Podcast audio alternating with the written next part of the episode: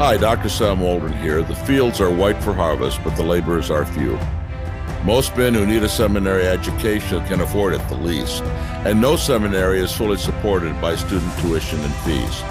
We rely on the generosity of our supporters and friends. Would you give today and help us to make informed scholarship with pastoral heart affordable for the next generation of gospel ministers? Visit cbtseminary.org slash give to learn how you can help. You are listening to Preaching and Teaching on the Man of God network of podcasts. This resource combines expositional sermons and lectures from the classroom of Covenant Baptist Theological Seminary to help equip listeners for the work of the ministry.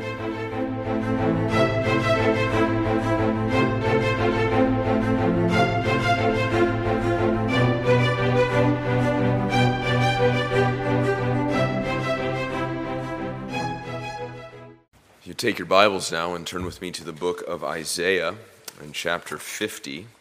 If you're using the Pew Bible, this is found on page 611. You may recall that it was earlier in the year that we were introduced to this special servant of the Lord in the book of Isaiah when we looked at Isaiah chapter 42. Indeed, God Himself called to us, saying, Behold my servant in whom my soul delights. We learn there that he is a servant that's unlike any other. He really is the mighty God who actually brings justice to the nations, but he does so in an unexpected way. He does so in a quiet, humble, gentle, and meek manner. And then in the second of these servant songs, we came to Isaiah 49, we can see that he's the Prince of Peace who actually brings salvation not only to the Jews, but also to the Gentiles, a light for the nations, breaks down that dividing wall, and saves the people from every tribe, tongue, nation, and language. Well, tonight, then, we come to the third of these servant songs here in the book of Isaiah, and we'll see that he is also the wonderful counselor who speaks a word to the weary. So please follow along. We'll start there in verse 4 and read down to verse 11. Hear now God's holy word. The Lord God has given me the tongue of those who are taught, that I may know how to sustain with a word him who is weary.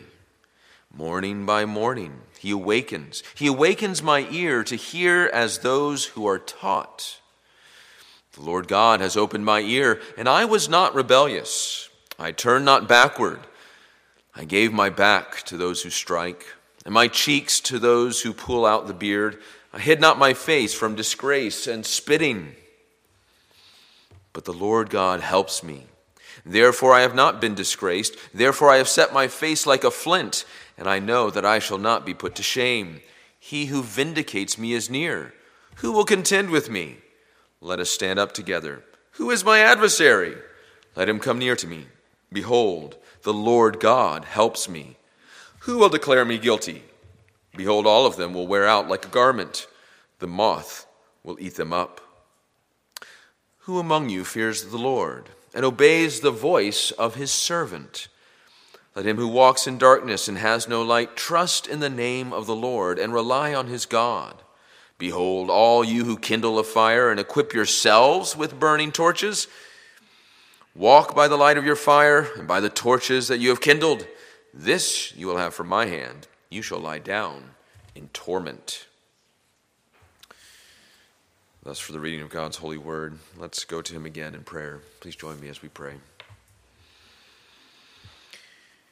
O Lord, you sent your servant Isaiah as a prophet to speak your holy word to a people who in that time had dull hearts, heavy ears, and blind eyes. And Lord, in ourselves, that is what we are. But just as there are some in Isaiah's day whom by your grace you opened their eyes and ears to see and hear your servant, would you by your grace open our eyes and ears and hearts to behold your servant, the Lord Jesus Christ, in this your holy word tonight? For as our Savior said, He who has ears, let him hear. Give us ears to hear his voice, your voice tonight, we plead. Amen. What comes to your mind when you think of someone who's weary? What's the picture that enters? Perhaps you think of the picture of a parent, especially a mother of a newborn or of young children who's giving constant care to her child, nurture to her children, getting very little sleep, often with little appreciation, struggles with exhaustion and feeling weary. What will sustain her in her weariness? Or, or maybe you think of a soldier fighting far from home, seeing difficult things, pressing on in battle after battle in a war that seems perhaps to never end. What will sustain such a soldier to keep fighting when he's feeling war weary? Or perhaps closer to home, you think of the Christian. The Christian who is seeking to be faithful to the Lord, striving against sin, battling against the lies of Satan, in the hostility of a world that's unbelieving, seeking to obey the Lord and to do good, and yet, through this long battle in this present life begins to feel weary. Maybe that describes you tonight. Maybe you're feeling weary in the fight, in the battle, in the struggle. It's a feeling which I would dare say many, if not all of us who are Christians in this room, have felt at one time, if you're not feeling it tonight. It's why we need exhortations like we find in uh, the the epistle to the Galatians that Paul writes when he says this in Galatians 6 For the one who sows to his own flesh will reap from the flesh corruption, but the one who sows to the Spirit will from the Spirit reap eternal life. And let us not grow weary of doing good, for in due season we will reap if we do not give up. So then, as we have opportunity, let us do good to everyone, and especially to those who are of the household of faith. We need those exhortations because in this life, in our battle with the world, the flesh, and the devil, we grow weary. And the question we come to so often, and each Lord's Day even, we can come asking, What will sustain us?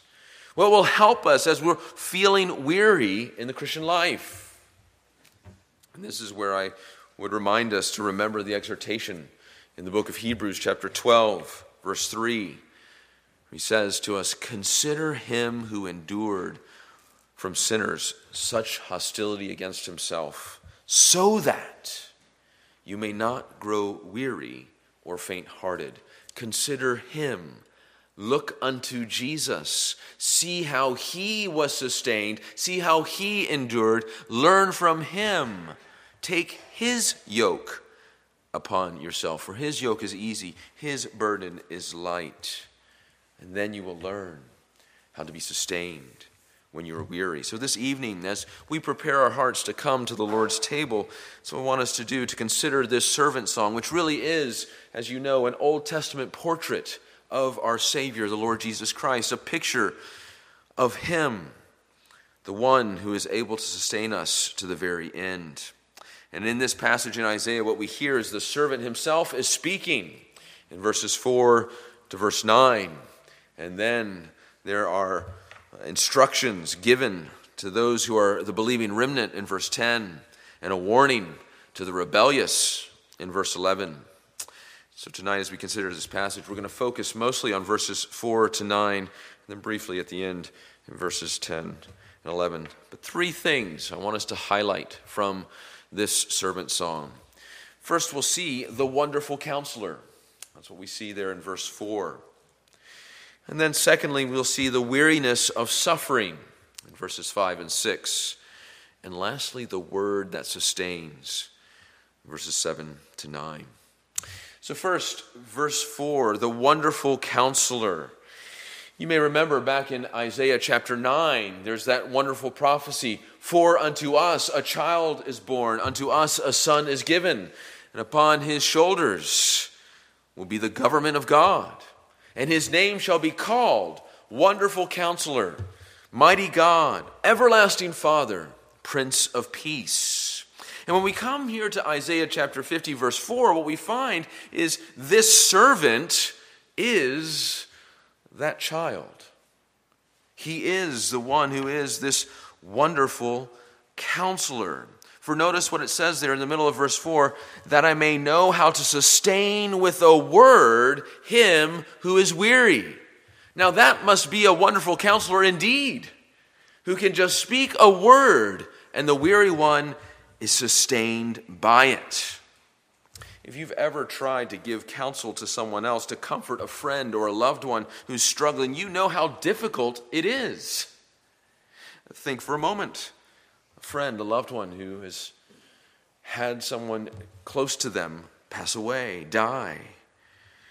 And they're feeling the ceaseless waves of grief, and maybe it's even been months since that death, and they're still feeling the weight of that grief, and they come to you, and you struggle to know how to respond. What do I say to sustain this one who's still in the grip of grief? Or maybe you have a friend who comes to you and they're wrestling yet again with a rebellious child. Maybe a teenager who continues to turn away, to not heed counsel, to do foolish things. And they've tried so many things. They cry out in prayer and they have so many tears shed. And they come to you saying, What should I do? I feel so weary and worn down. You wonder, What should I say? And on and on we could go with situations where we struggle to give wise counsel. But this servant, this servant is the wonderful counselor. He knows exactly what to say in exactly the right way to sustain the weary. As we come to the New Testament, we know that this is none other than our Lord Jesus Christ. He always had the right word in the right situation every time. You can see this in his uh, interactions with individuals. Remember how, especially the Gospel of John, highlights Jesus' interaction with individuals. How Nicodemus, a teacher in Israel, afraid of what others might think, come to Jesus, comes to Jesus at night. And he says, We know that you're a teacher come from God. For who else could do these wondrous works? And Jesus knew exactly the word that he needed to hear. He knew that Nicodemus needed to understand that unless one is born again, you cannot even see the kingdom of God. Nicodemus, you need to have the new birth. He uses the language of Ezekiel 36. The Spirit blows where it will. You need to have the Spirit come and open your eyes so you can see the truth of who I really am. I'm not merely a teacher. But I am the one who gives this eternal life. I am the one who is the Son of Man who must be lifted up like that serpent, bronze serpent in the wilderness. He knew exactly the word that Nicodemus needed to hear to know true comfort, true consolation. Or you think in the very next chapter of how Jesus knew exactly the word to speak, the counsel to give to that Samaritan woman at the well a woman who was weary in seeking and searching for satisfaction in all the wrong places.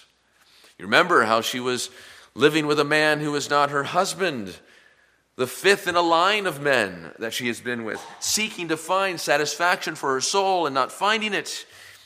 And Jesus is the one who could speak of how she needs not look at these broken cisterns of illicit lovers, but instead come to the one who has living water, that she would have a spring of water welling up to eternal life come to him who is the very Messiah that she speaks of. And on and on we could go. Jesus truly is the wonderful counselor who knows exactly the word that the one in front of him needs to hear. But how is it that the servant, that Jesus, knows what to say? And this is the astounding thing that we see here in verse 4. It's because the Lord God has given me the tongue of those who are taught. Jesus, in his humanity and his human nature, was instructed and he was given this tongue to be able to say that word to the one who is weary, to give that word. He had an instructed tongue.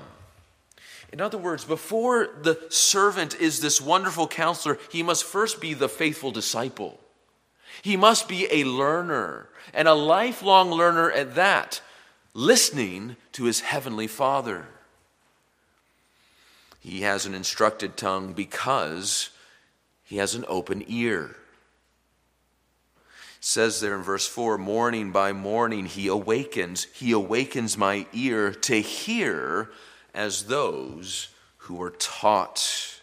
Continually, he comes before the Lord God to listen to him, to learn from him. Continually, day by day, he's communing with the Lord, listening to his word. And again, you come to the Gospels and you realize that's exactly what Jesus did throughout his whole earthly life. Certainly, growing up, the child of Mary and Joseph, devout Jews there in the synagogue in Nazareth, he would attend the synagogue school. He would read and study the Word of God. In fact, he would memorize the Hebrew Bible. It's evident, isn't it, when we come to Matthew chapter 4 and we see how Jesus is being tempted by the devil. And what does he do? He quotes the scripture, it's hidden in his heart. Day after day, he's been listening to his heavenly Father, reading that word, and it's hidden in his heart so that he knows it. It's in the very warp and woof of his being. And yes, Jesus, in his humanity, had to learn these things, had to grow in wisdom and in understanding. In fact, you remember that's exactly what Luke tells us in Luke 2, verse 52 that Jesus increased in wisdom and in stature and in favor with God and man. From his earliest days, he was praying, Father, teach me how this word is to be applied to my life. Show me what this word means, even for my life, even for the ministry that I know you have for me. Teach me this word of life. And he was given an ear to hear as those who are taught. Now, you've heard the saying God's given you two ears and one mouth because you need to listen twice as much as you speak. You need to hear. And Jesus heard. But it's not the kind of hearing that sometimes I'm guilty of when my wife is talking to me and I'm thinking about something else and I really didn't hear what she was saying at all. It's not that kind of hearing.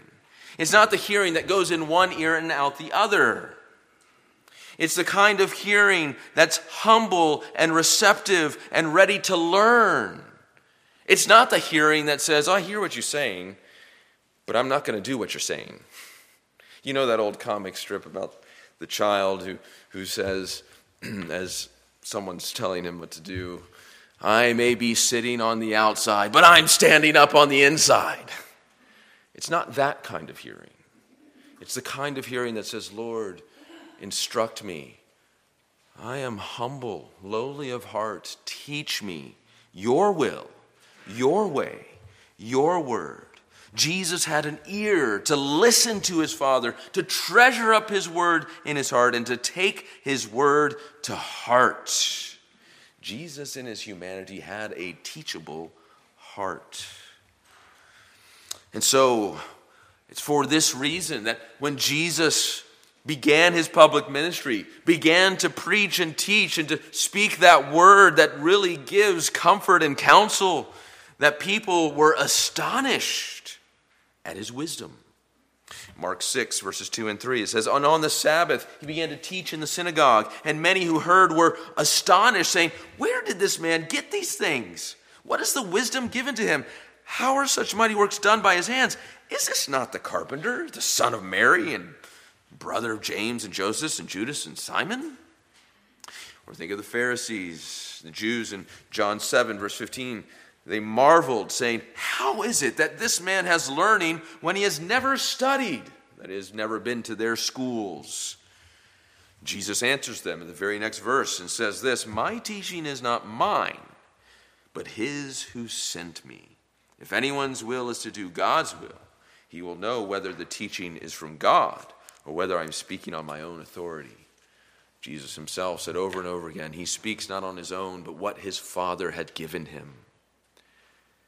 That's what he speaks. And so that is how Jesus became and is the wonderful counselor who's able to sustain the weary with a word because he has first taught that word morning by morning by his Father. And beloved, the same is true for us. Would you desire to be one who's able to speak a word in season, a sustaining word to a brother, a sister, someone else? Then we must be those who are first students of the word. We must be faithful disciples of the one who is the Word that was and is and is to come, our Lord Jesus Christ. Morning by morning, you need to rise ready with a heart humble to hear what God has to say to you in the Scriptures. Week by week, you need to come and sit under the preaching of the Word, not to hear the voice of a, a mere man, but to hear God speaking to you through the Scriptures. Then you can say that you've been given an instructed heart, an instructed tongue, because you've been given an open ear. And more than that, it is by listening to this word. Not only that you could be one who could speak a word to sustain others, it's by listening to this word that you yourself will be sustained. Perhaps you've heard this illustration before. I've given it before, but it's appropriate. The life of Andrew Bonar, who was a Scottish preacher, lived from 1810 to 1892. And he made it a practice in his Christian life to read Scripture not just once, but multiple times a day. in fact, uh, sometimes in the afternoon, he would just take a verse, a different verse each day, to read and meditate on. October 15th, 1864, he writes this in his diary. I had been reading between dinner and tea, my usual verse. And for this day was Nahum 1 7. The Lord is good, a stronghold in the day of trouble. He knows those who take refuge in him. Oh, little did I think how I would need it half an hour after Lord, Lord, make this a time of the Spirit being poured out upon my family. What happened half an hour later? But that his dear wife, Isabella, of 17 years, died from complications in childbirth.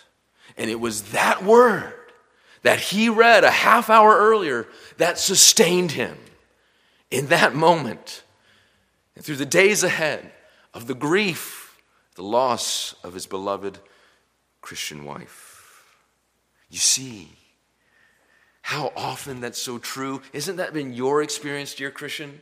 How you've read something in your morning devotions, and later that very day, that's exactly the word that you needed to sustain you in that moment. See, yes, our Lord he is at the right hand of the Father. He is in heaven, and yet He is still the wonderful counselor who is this very day able, by His Spirit, working through His word to sustain you, dear Christian.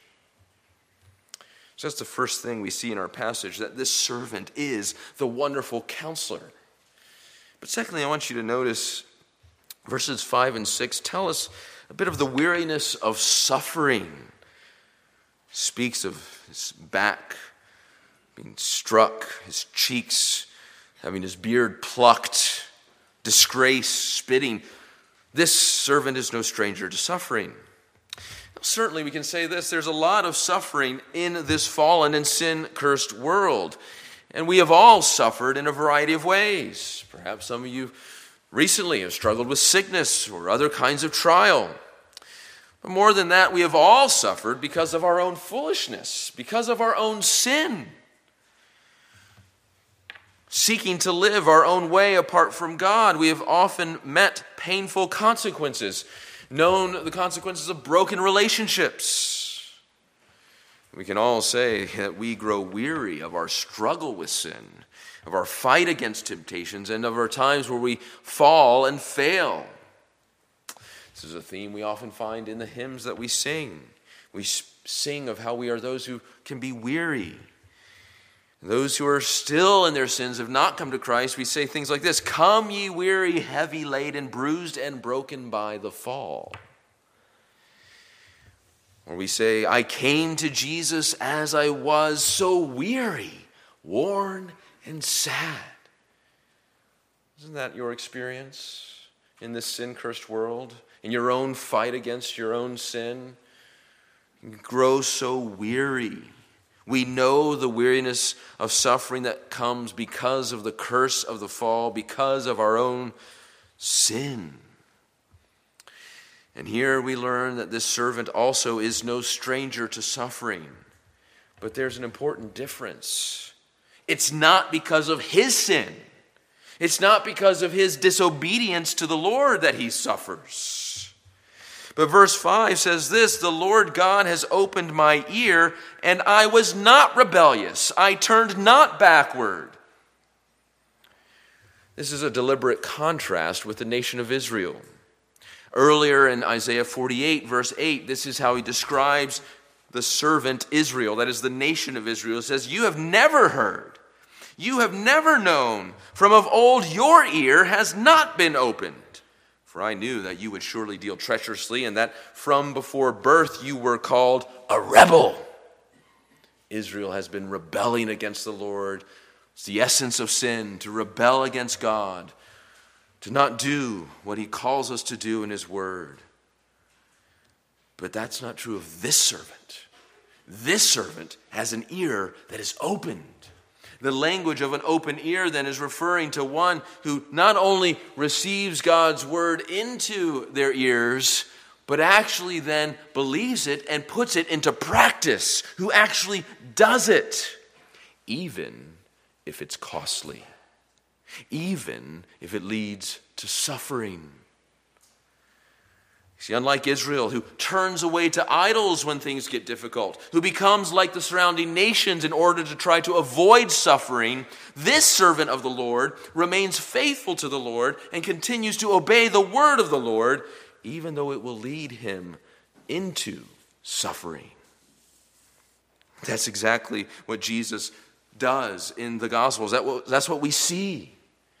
Going back to the temptations, remember the climactic temptation in Matthew chapter 4, Satan says, as after he shows him the kingdoms of this world, I'll give you all of this, and you don't need to suffer if you'll just bow down and worship me.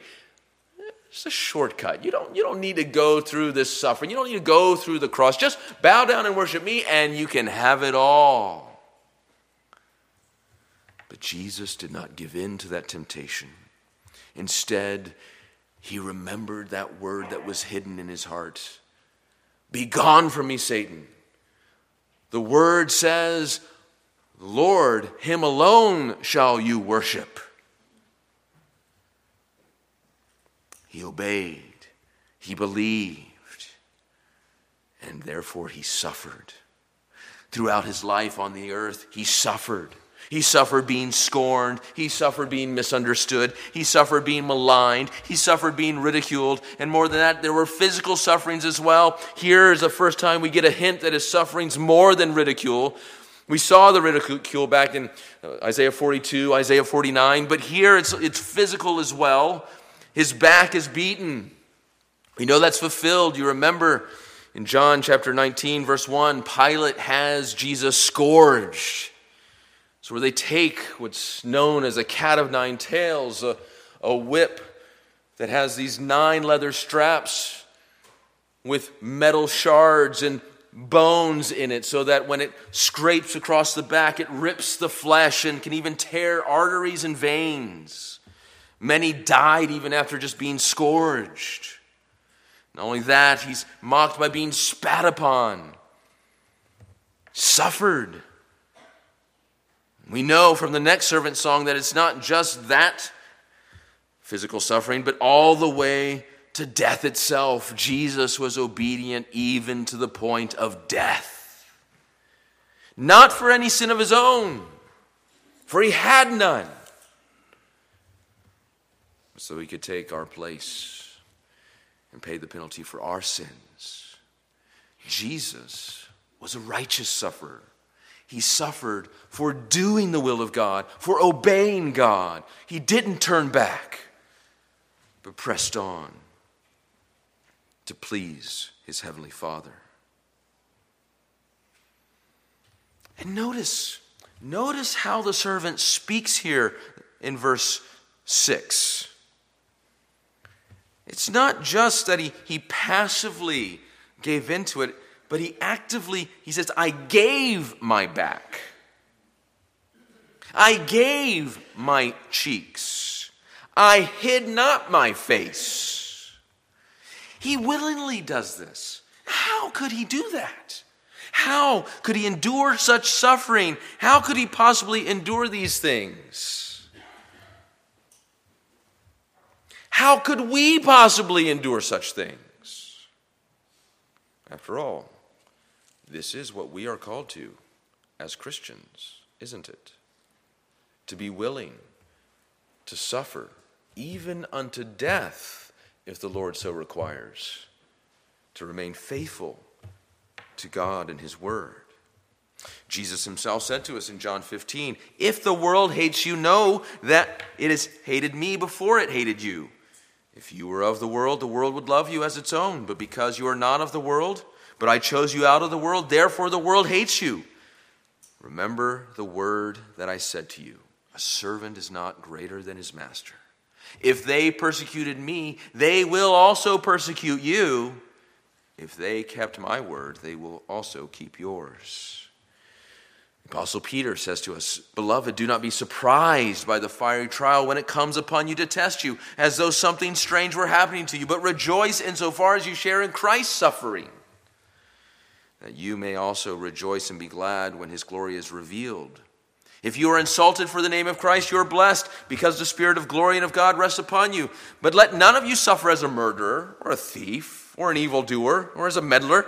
Yet if anyone suffers as a Christian, let him not be ashamed, but let him glorify God in that name.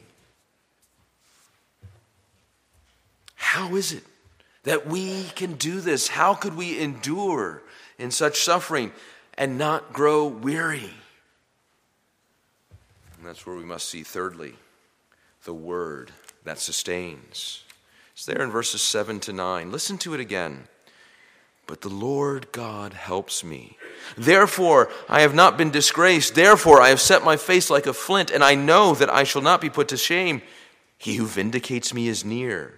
Who will contend with me? Let us stand up together. Who is my adversary? Let him come near to me. Behold, the Lord God helps me. Who will declare me guilty? Behold, all of them will wear out like a garment, the moth will eat them up. Did you hear the word that sustains the servant of the Lord? Did you hear it? Twice he said in this very passage, The Lord God helps me. That's the word that sustained him. The Lord God helps me.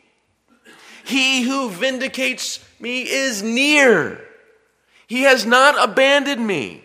I am not alone. I am not cast off. The Lord God helps me. It's like the psalmist who says in Psalm 54 4, Behold, God is my helper. The Lord is the upholder of my life. If God is your helper, what do you have to fear? You see, in the midst of the suffering, our Lord Jesus Christ had faith in his Father, in the promises made to him, in the word that was taught to him, that his Father would help him and would uphold him, and yes, would vindicate him. He who vindicates me is near. Though I'm being misunderstood, though I'm, I'm suffering not for any sins of my own, God will vindicate me. That's the word that his father had promised him. You're going to be a substitute. You're going as my servant to show what a son of God is supposed to be like. Not like Adam, not like Israel, but one who is faithful to the very end, who trusts me. And Jesus believed the word of his father. That word sustained him. So much so that you see the result of such faith. Notice how he says in verse 7 But the Lord God helps me. Therefore, I've not been disgraced. Therefore, I've set my face like a flint. He continues on in faith to obey the Lord with determination, though he knows it's going to lead to his suffering. That very phrase, face like a flint, is echoed for us, alluded to in Luke's gospel. Chapter 9, the context is Jesus is telling his disciples about his mission. Peter has given the great confession that Jesus is the Son of God, and now Jesus turns to tell them, As the Son of God, I am going to go to Jerusalem, and I am going to be given over, and I'm going to die on a cross. And three days later, I'm going to rise.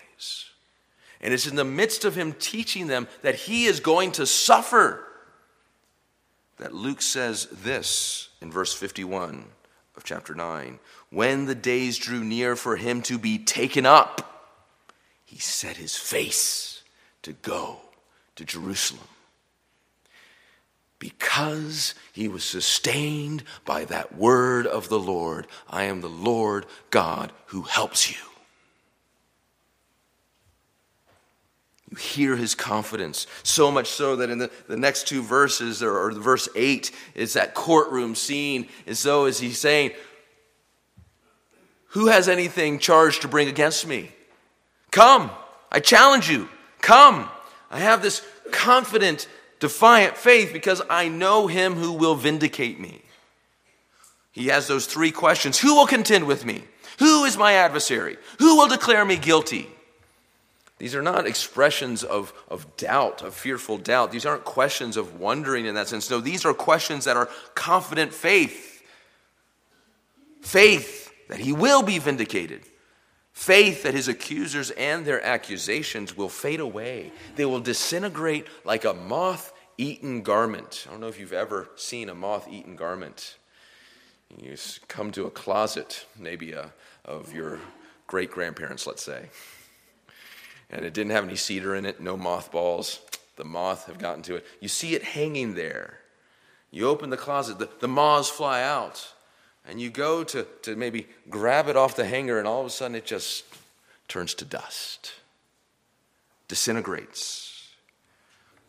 That's the image here. The accusations and the accusers will disintegrate. Such is his confidence because it's in the Lord God who helps him. And beloved, because you and I know the rest of the story, we know who this servant is. We know that his faith was not futile, but it was well founded. Our Lord Jesus Christ was vindicated. He was raised from the dead. That's what we celebrate each and every Lord's Day. That's why the Lord's Day is on Sunday, the day of his resurrection. And now he rules and reigns at God's right hand as the rightful ruler as the rightful Son of God, who is given the inheritance of the nations because he was obedient to his Father, even unto death. And he himself then is living proof of that sustaining word the Lord God helps me. See, our Lord Jesus Christ is not only the counselor who speaks of what he does not personally know. We all know people like that, don't we? You know, the, the couple that comes to give you parenting advice, though they don't have any children yet, or that single man who comes to give you marriage advice. We all know what those kinds of counselors are. Jesus isn't that kind of counselor. No, Jesus is the wonderful counselor whose counsel has weight because he himself was sustained by that very same word through his own suffering. And so when he comes to you this evening and he's giving you this counsel, you should listen to it because he knows this is the counsel that will sustain you as you inevitably struggle with weariness in this sin cursed world. Because he himself was sustained by that very word. You will be sustained by that word. And what's the counsel that he gives at the end of this passage? The counsel we hear from another speaker. It's God the Father, as it were, the voice of the prophet, through the voice of the prophet, speaking to us there in verse 10 and verse 11. What's the counsel speaking to that remnant of believers? Who among you fears the Lord, verse 10, and obeys the voice of his servant?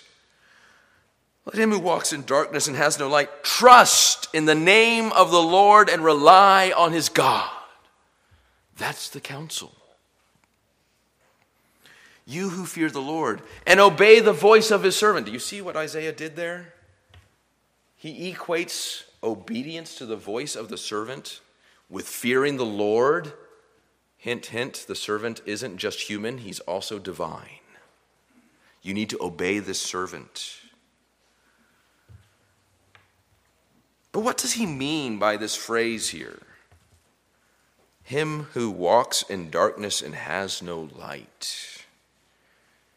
After all, doesn't Jesus say, He's the light of the world? He who comes after me will not walk in darkness? What does this mean? He's referring to the reality of walking through the darkness of suffering in this world. He's referring to the reality that as a Christian, we go through times where we're not clear of, of how certain things are going to turn out. Uh, we, we walk in times with some confusion, difficult situations. You know how that is when there's great suffering that you're feeling or going through. Yes, there are times where we walk through darkness. There are even times when a Christian can feel as though God has abandoned him. And what's the counsel that the wonderful counselor gives? Trust in the Lord. Trust in the name of the Lord. And rely on your God. This is the very one who on the cross cried out, My God, my God, why have you forsaken me? There's no more feeling of darkness or of abandonment than that. And yet, in the very midst of that, he trusts in his Father. And, dear Christian, he says the same thing to you. Whatever the struggle you're feeling, whatever in your Christian life where you're feeling that you're walking in the darkness, he's saying, walk by faith and not by sight.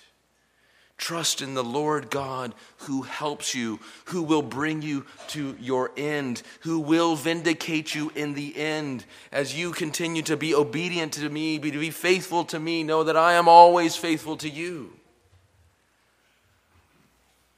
You see, the contrast to the one who walks in darkness is verse 11 Behold, all who kindle a fire, who equip yourselves with burning torches.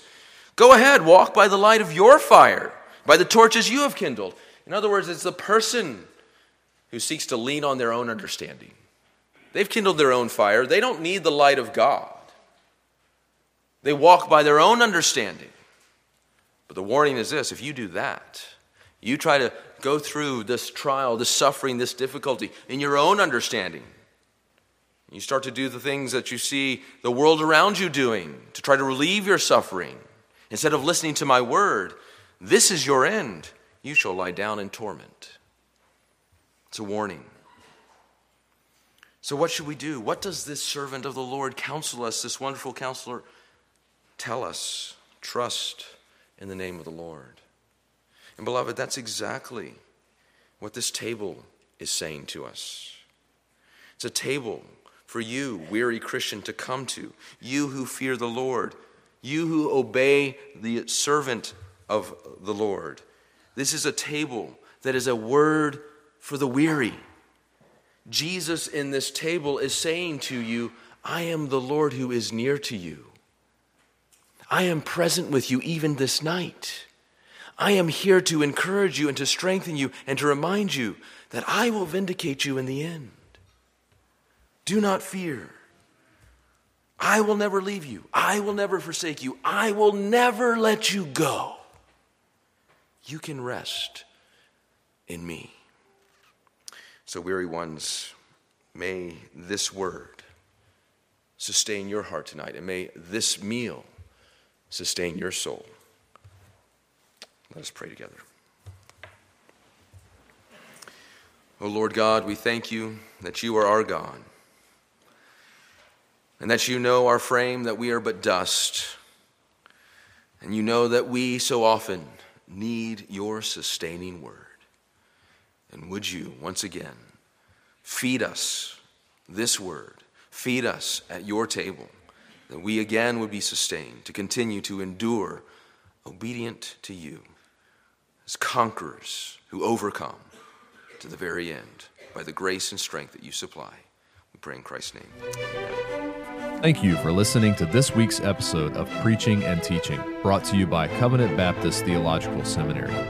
CBTS is a confessional Reformed Baptist seminary which provides affordable online theological education to help the church in its calling to train faithful men for the gospel ministry. To learn more, visit cbtseminary.org.